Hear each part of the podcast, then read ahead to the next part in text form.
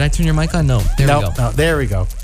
Well, here What we a see. question. It is. It's Whoa. it's a very intense question. Yep. Um, so here we see dreams actually affecting the physical. Hmm. And there has been some work, of course, done on dreams, stating things like if we die in dreams, we die in real life, and so on. Whether Which this is interesting. you know, it's not whether it's true or not. I don't really know.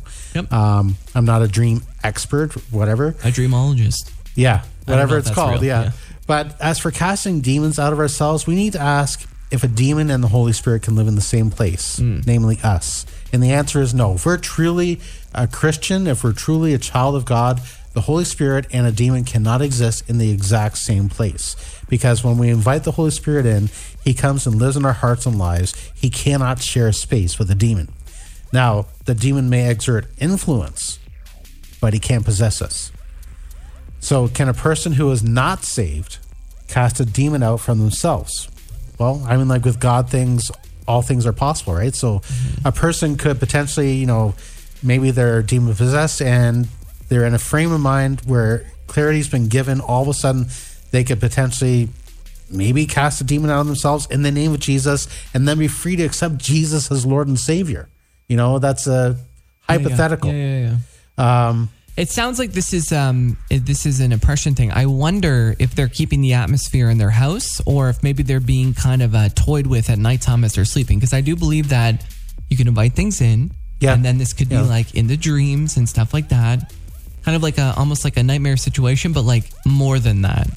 Yeah. So I mean, like, I guess the issue remains then that this is why we need to pray to pray for protection of even Yes. our dreams at night. I Yeah. like I know with my kids when I'm praying with them at night, and you know, I say, you know, God watch over them, and say sleep, you know, watch even over their dreams. Yeah.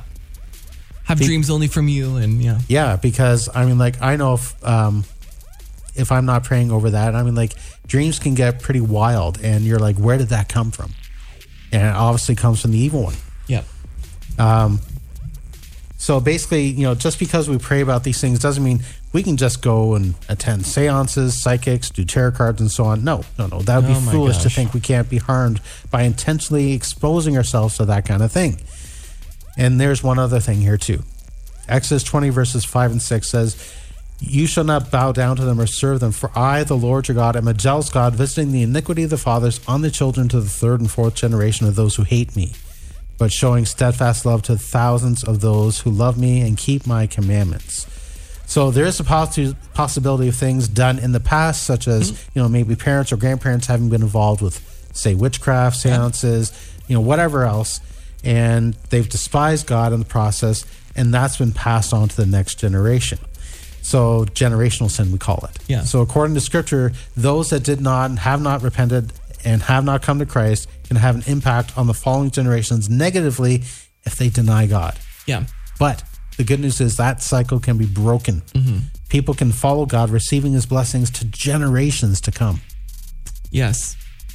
I read this. The first qu- the first sentence they say is, "I have had some very vivid dreams." Not I had one very vivid dream. Yeah, the fact that it's multiple. So it's a bit of interesting. a it's a bit of a pattern. And you know what? If you search the word, like Pastor Andrew and I were talking, like you actually read the word, and this is why it's so important to get in it, you realize that God really does promise those who are His like a peaceful sleep, a restful sleep. You even have David, Psalm Yeah. four verse eight, saying like God, like I thank you that you know you're I'm going to be able to lay down and like not worry about things essentially because you Yeah. give me a peaceful, restful sleep. So what I would say, if you feel like maybe this is a little bit more serious and you're feeling like you're tampered with, I would take authority before you even go to bed, especially if this is like night after night after night. Because I know people where this has been the situation. Yeah. And even like, you know, in the name of Jesus, I forbid like any demonic atmosphere or presence from like transferring onto me as I sleep or, you know, Oh, yeah. like you said, or entering my dreams or affecting my dreams. And be firm about this. Like, don't take it like nonchalantly, like every night and not out of fear. And then like watch things change. You know? yeah, because don't forget, God speaks to people in dreams. Yeah, this is true. And if God speaks to people in dreams, guess what? So can the enemy if we allow him. Yeah, especially if you're, that's the thing. That's where discernment comes in. You know, when we get these dreams, where is it coming from? Is it from God or is it from the enemy? So we compare it against what Scripture says. You know, I've Yeah. I've had dreams where I woke up and I went, okay, that went totally against what Scripture says. So I reject it in the name and of Jesus. And you even wonder too if it's like, did I open myself up to something like throughout the day Yeah. You know, because when you open doors, you don't choose what gets to walk through them, you know? Yeah. There you go.